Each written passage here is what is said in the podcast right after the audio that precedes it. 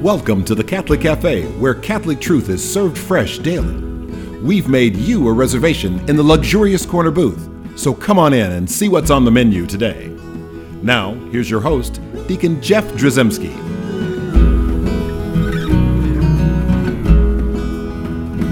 Greetings and welcome to the Catholic Cafe. I'm Deacon Jeff, sitting in the luxurious corner booth of the Catholic Cafe, sitting here with Thomas Patrick Dorian. Hello, Deacon Jeff. Wingman. Wingman. Didn't bring wings today, unfortunately. And then we have uh, Ziggy Rodriguez. That's me. Uh, and so I'm so glad to see you guys. I have spent uh, some time. I'm, I, I don't know if you can tell, but uh, I've been to Dollywood. So uh, do I look different?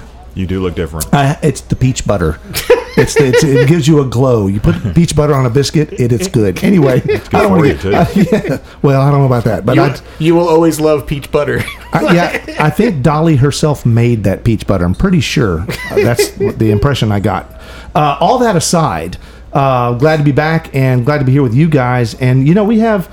That's probably the only laughing we're going to do the whole episode. Yeah. because it's kind of serious today. We got to pretty deal with some. There's a lot of stuff going on, and I, I, I really. Um, I do want to take a moment now that's unrelated to the show, but just to offer prayers and support for the families in Uvalde, uh, Texas, and all that they went through with the the tragic school shooting there, uh, and just mourning with the folks. And uh, uh, I, I don't know what the outcomes or all those things are going to be, and all that situation. It's tragic all all the way around, and just really sorry. And our hearts go out. Um, and we just pray um, and offer petitions to the Father for the, the loving care uh, of those uh, precious ones that have gone to, to see him, uh, but also just for all the families and, and, the, and the loss that's involved. It's just it's terribly tragic, and uh, just for some kind of peace and civility in, in the nation because it's a it's a very divisive time, right? It is. Oh yeah. So we have that that happened certainly, uh, but then on top of that, you know, we, some recent news with the Speaker of the House, um, uh, Nancy Pelosi. Miss Pelosi uh, has been essentially effectively banned from Holy Communion by her bishop uh, in San Francisco, um, and he says. Um, uh, by means of this communication, I'm hereby notifying you that you are not to present yourself for Holy Communion, and should you do so, you are not to be admitted to Holy Communion until such a time as you publicly repudiate your advocacy for the legitimacy of abortion and confess and receive absolution of this grave sin in the sacraments, uh, sacrament of penance. Uh, and so naturally, there's been lots of reaction Oh yeah. uh, from Speaker Pelosi, from uh, certainly uh, uh, uh, the faithful, right? The the Catholics, the non-Catholics, uh, the non-religious, uh, uh, certainly from politicians, and of course uh, bishops have all sort of chimed in. So there's lots to say about this. It's sent shockwaves. I think it's fair to say. I mean, Yeah. more than anything that's happened that I can think of in the church in a very long time. I think it's even. Uh, I mean, the motu proprio is a pretty big deal uh, within the church, and if you were following church pro- politics. But I think this is something that it's bigger because everybody knew about it. You know, uh, Right. Yeah. So lots going on here, and so we just kind of wanted to break some of this down and talk about it uh, because there's uh, I I don't like to spend a lot of time looking at social media, uh, and I especially don't like to spend a lot of time in the comments section. you know, Yeah. You, you look at the comments and you you it, you makes your blood boil. You're thinking like does. that that guy's an idiot, or that person doesn't know what they're talking about, or yeah, you go girl, say it. You know, and it's like I, you don't want to get into the rah rah or the I hate you part of that. And I usually, by the way, never offer comments Right. in any of that discourse. It's not the ideal way to, to go about those kind of things. But it does, I, I read a little bit of that because I want to know where where the world is, where the nation is, Right. where the church is. Uh, and then, and then, uh, so we kind of put our hearts into this and figure out, like, well, let's let's kind of do a little show and let's talk a little bit about. Um, you can, I don't know if you can hear this, but there's a helicopter like buzzing the studio. I hear it. I think it's the Pope. I'm pretty sure. he wants to participate in the show. It's like the Vatican Vatican One. No, wait, it's, awesome. He's about it's, to lower. it's not it's not Vatican One. It's Vatican Two. anyway, no. So so um, uh, we thought we'd unpack some of this stuff and and how would we address this? Because I know that all over the radio, certainly all over the television, there's lots of people offering commentary on this. So we thought what would be handy was maybe just kind of going through some of this and talking about it from a perspective of uh, a little known. I say shouldn't say it's little known, but it's it's not always addressed, but uh, a, a concept called religious assent Yeah. that we find in our faith. Uh, and, and and I think it's important for us to address this because a lot of times, so many of the arguments that are offered for and against uh, Archbishop Cordileone's action um, are usually cleared up if we understand some basics about Catholic faith, Catholic truth, and, Yeah. and a revelation uh, of God's truth in the form of what the church teaches. Um, and, and a lot of times, because you start, I mean, one of the comments like on when when uh, Archbishop Cordileone did this was like, you know, he needs to mind his own business. I think the ladies on the View said that. He Yeah. needs to mind his own business, and it's like. Yeah, Yeah, but I actually. I think that actually is his business, you know. And so sometimes there's a um, um, we'll just say a vincible ignorance. You know, there there is um, there's a, a an, an unknowing out there, and not the cloud of unknowing, but there's an unknowing out there of what the church actually teaches about these things, what the role of a bishop is, and what he's doing. Uh, so we wanted to talk about some of that. Yeah. So, so um, I know, Sam, you've done a little research and you uh, you looked up some of the stuff that the Archbishop said. I mean, he, he put out a couple of uh, letters. One, he sent a letter directly to Speaker Pelosi. Right. Well, that was his final letter. There have been a lot of communications. Well, I just mean that like but what yeah. he recently published Right. was the letter he that the actual where I just I quoted from Yes. uh, about uh, you know you are not to present yourself for Holy Communion and should you do so you are not to be admitted to Holy Communion. Right. Right. So, so I mean that uh, that came out just recently, and it's it's directed to her. It came out May twentieth, twenty twenty two, um, and uh, and let's see it. It's like to the Speaker of the House of Representatives of the United States Congress, Nancy Pelosi.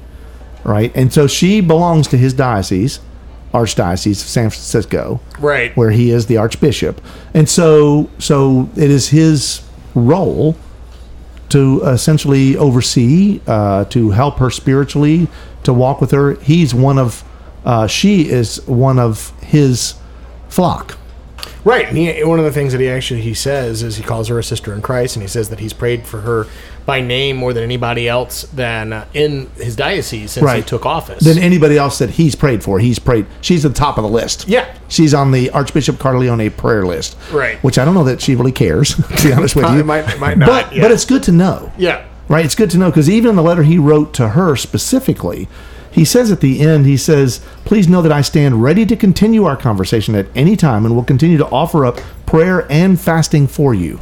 Yeah. And then he goes on to say, I also ask all of the faithful of the Archdiocese of San, San Francisco to pray for all of our legislators, especially Catholic legislators who promote procured abortion, that with the help and under the guidance of the Holy Spirit, they may undergo a conversion of heart in this most grave matter, and human life may be protected and fostered in every stage and condition of life. So, I mean, he, he states his intentions clearly, and, Yeah. they're, and they're not ill intended.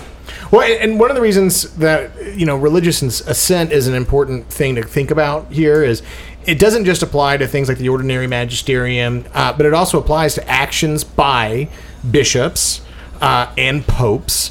Um, it you know an, a distinction to make is you know when when there's a dogma of the church, that's something that actually requires theological faith. And I'm not a dogmatic theologian or expert on this, and so I don't know whether or not the uh, the sacredness of life is a dogma. It probably is. You Yeah. know, uh, it probably does require theological faith. But at the very least, okay, at the very least, there's theological assent. Uh, there's religious assent requirements, and uh, and, and listen, I'm, I'm gonna what I'm gonna say is that all of us as Catholics, both those who are conservative and those who are progressive, probably have uh, teachings of the church that have been hard to swallow, or actions by bishops or popes in our lifetime that have been hard to swallow. I, we, Well, I- you mentioned the motu proprio Yes, on no, Traditionis Custodes that you mentioned specifically. That that was hard. That's a bitter pill to swallow for some folks. well, I'll go on record and say it was hard. It was hard for me to swallow, and Oh yeah, me too. Tom, yeah, that was a very, very emotional thing for you. Very, actually, still is. You're, you, I mean, you're almost exclusively a TLM guy. I mean, at this- Almost. yeah.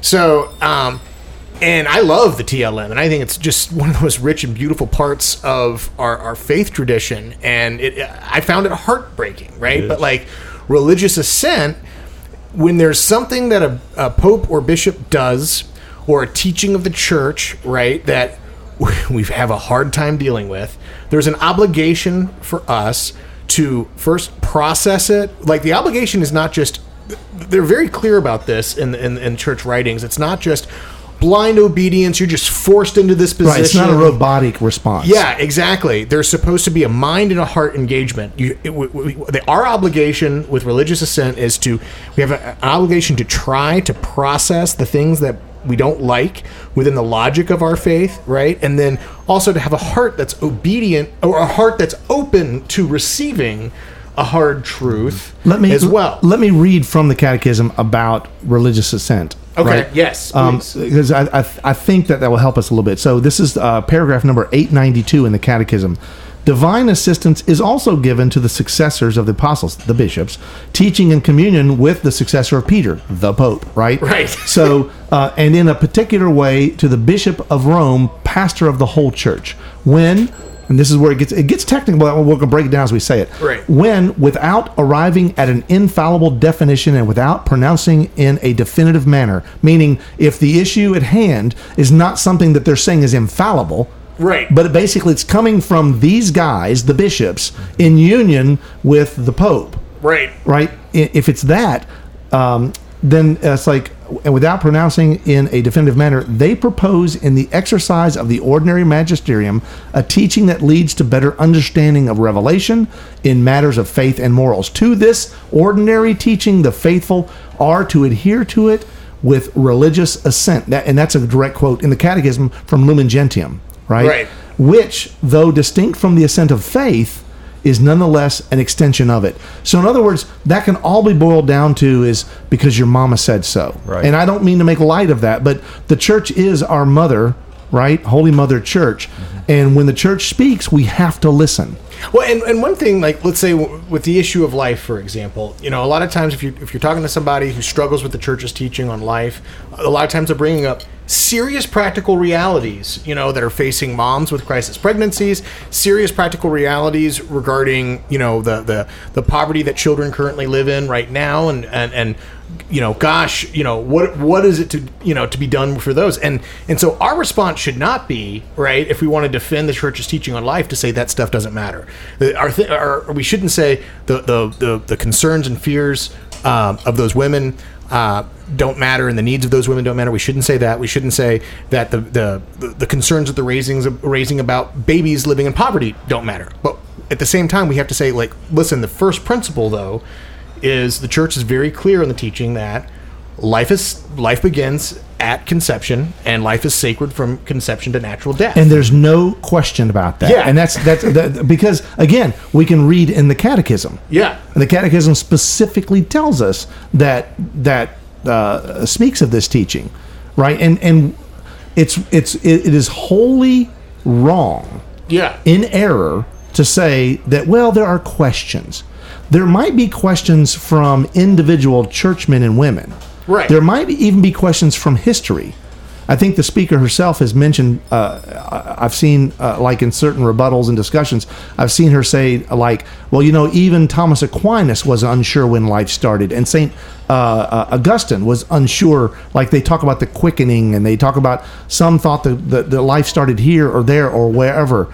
Um, but both of those men, bo- both of those saints, um, And doctors of the church. Yes, exactly.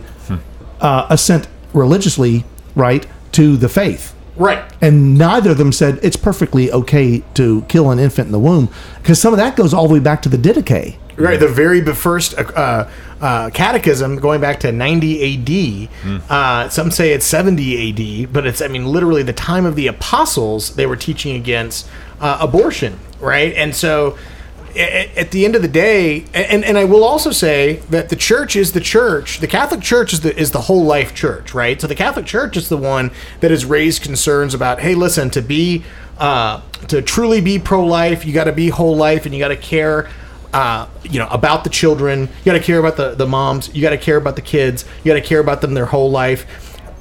So it's the church that has brought up those other concerns, but they're not bringing up those concerns to justify setting aside the teaching on the sacredness of life. And that's and and and listen, this is a, a difficult topic, and it's a difficult topic to discuss. And the the the and the fact of the matter is, those those you know, I think a lot of people can be very dismissive and say, "Oh, you, this is just a bunch of whataboutisms." When people are bringing up this point and that point, it's like, no, that's not. You know, sometimes people can sometimes approach it in that way, like it's a sport.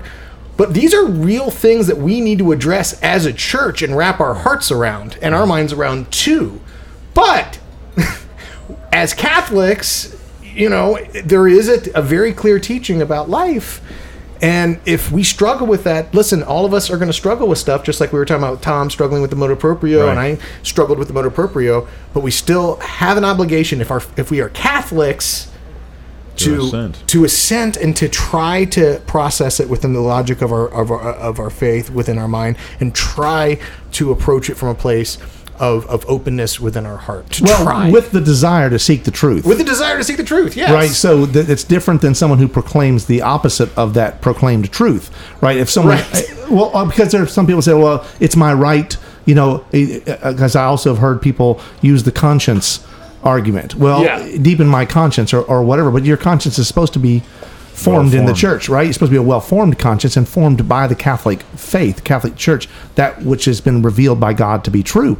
Um, and and so those are important things to to delineate, and we have to be careful. We also have an obligation that when we see things and hear things and we investigate, that we truly are open to understanding and seeking the truth because if we aren't because sometimes we the news sources if we get all of our news from this station or from that station it could be diametrically opposed. And if we start seeking truth that way, then we're not truly seeking truth. Well, and the, the USCCB is clear in its voting guide, you know, about reaffirming the church's stance on life.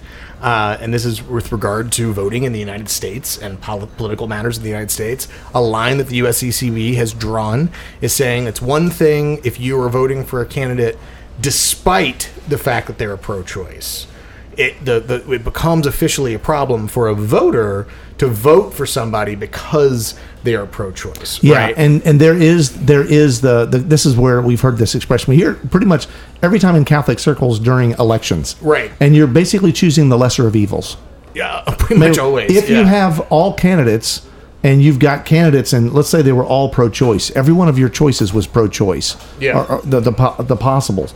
Well, you're going to pick the one that's less pro-choice, mm-hmm. Right. the one that's less evil, the one that's part less problematic in terms of their their choices. Right. That's why we have to do we have to do due diligence in discerning this stuff. We can't just go with party affiliations. We can't just go with what somebody told us. We really do have to do an investigation to figure out what is my uh, moral obligation here. And it's valid to look at third parties like the American Solidarity Party. They have my support at this point, you know, and have for a little while. I love them. You know, they're not a perfect solution, but you know, it, the the point is, is that it's not like we're necessarily stuck exclusively with the two party system. Well, all that aside, and you can you can argue that point and say, well, they have no chance to win, therefore they don't right? yet. Well, yeah, get- I get anytime soon. You know, I, I I get it. So, uh, but anyway, it's it's it's a difficult.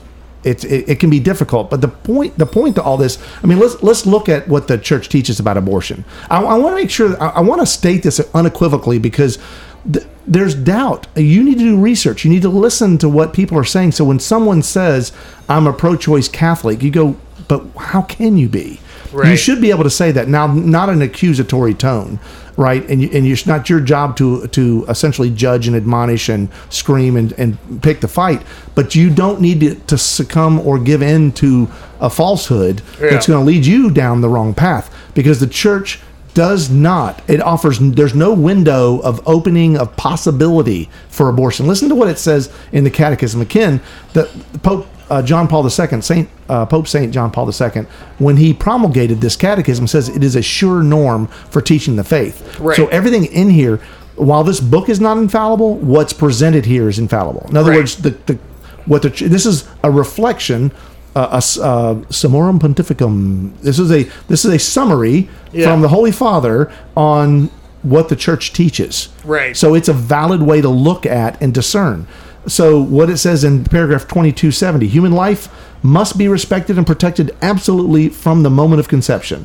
absolutely right that's that absolutely means there's no exception right from the first moment of his existence, a human being must be must be recognized as having the rights of a person, among which are the inviolable right of every innocent being to life.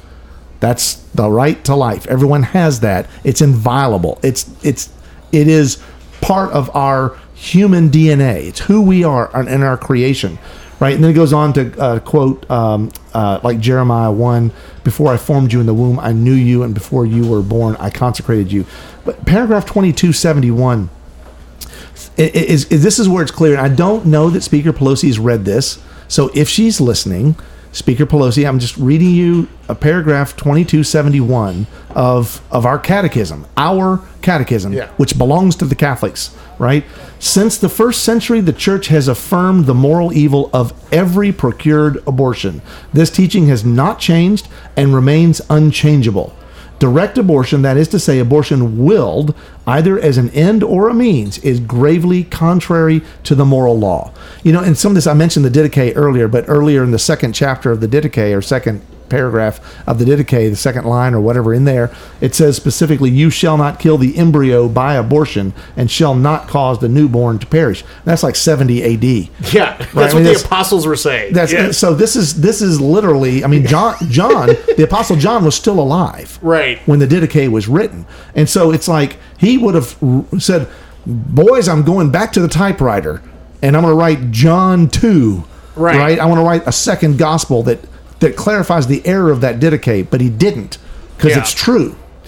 and and, and so the, the issue then becomes you know we talked a second about voters well it, it's a little bit different with a politician right so with a politician if you are specifically taking a stance contrary to the church and you're campaigning against it that is uh, Uh, that's a problem. there's a heightened standard there versus what a voter might do in a voter booth So right? that's that's public scandal. That's and that's what Corleone was getting at ultimately, because and because one thing that you know uh, Speaker Pelosi had done is to is to couch her beliefs in terms of her, her Catholicism and said like, as a devout Catholic, I believe this and, and that, and and and even addressed things where Pope. Francis had specifically affirmed the church's teaching on life, which Pope Francis has done numerous times. Yes, Um, and there's been a lot of uh, there's been a lot of social commentary right on social media about all this. Some people have been lambasting uh, Archbishop Cordileone. Some have been lambasting Speaker Pelosi. Um, honestly, uh, we, we need to pray for both of them in this situation. But uh, I firmly come down the side in support of Archbishop Cordileone. Uh, I, I'm not going to revel in any kind of victory and do a victory dance uh, on a, a picture of Nancy Pelosi. I mean, that's that's ridiculous to to think that. And and I want to I want to pray for her too. I want to pray for our country. I want to pray for all of our legislators, especially those that are Catholic, that they live up to what the Catholic Church teaches.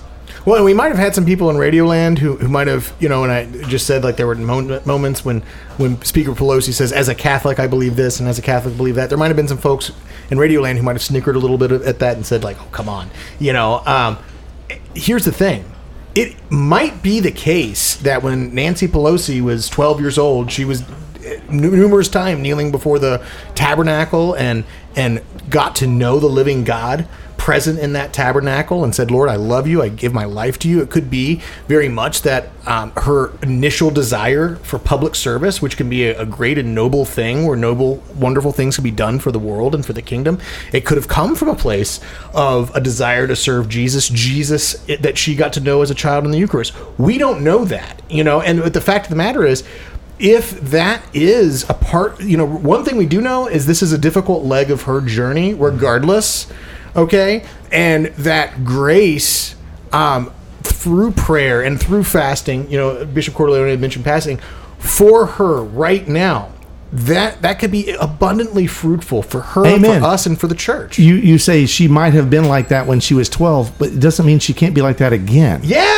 Right? That's but this is I mean ours our faith is a story of redemption. Yes. right? Being redeemed. And so that's what we need to pray for. And not just for Nancy Pelosi, because there's a lot of people out there that, that will say that. Now you're correct in saying that those in public life, specifically in leadership roles like government governmental roles, um, you know, they're held to a higher standard because and that's where it comes that's where scandal comes in Right. right? Because it, it, it is very scandalous to say to start any sentence with "well, as a Catholic," and then proceed to say something that is essentially contrary to what the Catholic Church has taught for two thousand years, Right. right? And that's where that's where we get into trouble, uh, and why we we want to avoid that for ourselves, but at the same time, we don't want to dance on the graves of Catholic politicians. That is Right. not our goal because that's one more soul.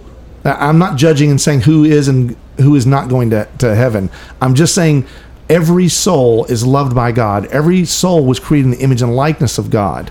And when we need to pray for conversion, that's what in Archbishop Cordileone's letter, that's what he says specifically. He's going to continue to pray and to fast for Nancy Pelosi. And for you, let's pray also just for unity in the church. And I recognize there could be people in Radioland who also struggle with the church's teaching on life or other teachings. And and you know what? All of us are going to have points in our in our faith Yeah, life amen. where we struggle. I have people when I teach RCI that ask me like, if I'm still struggling with this teaching on the Eucharist, that that's actually Jesus and that little uh, wafer, it, it, it, can I not come into the church? And I tell them that answer about this is when I talk about assent, but I use the phrase embrace.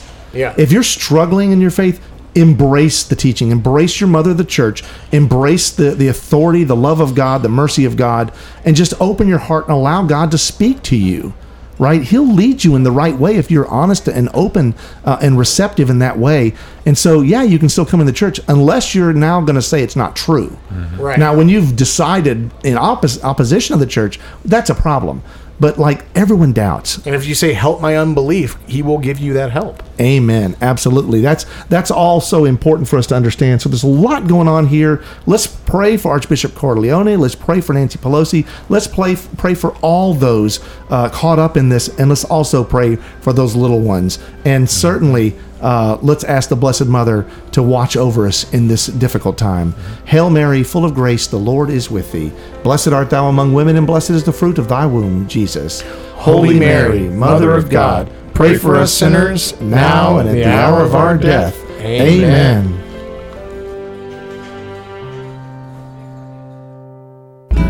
Thanks for listening to the Catholic Cafe. If you'd like to contact Deacon Jeff, send him an email at deaconjeff at thecatholiccafe.com. Visit us on the web at thecatholiccafe.com. You can also find us on iTunes or follow us on Facebook and Twitter. The Catholic Cafe is brought to you by the Order of Malta Federal Association. Join us again at the Catholic Cafe, serving up salvation one cup of coffee at a time.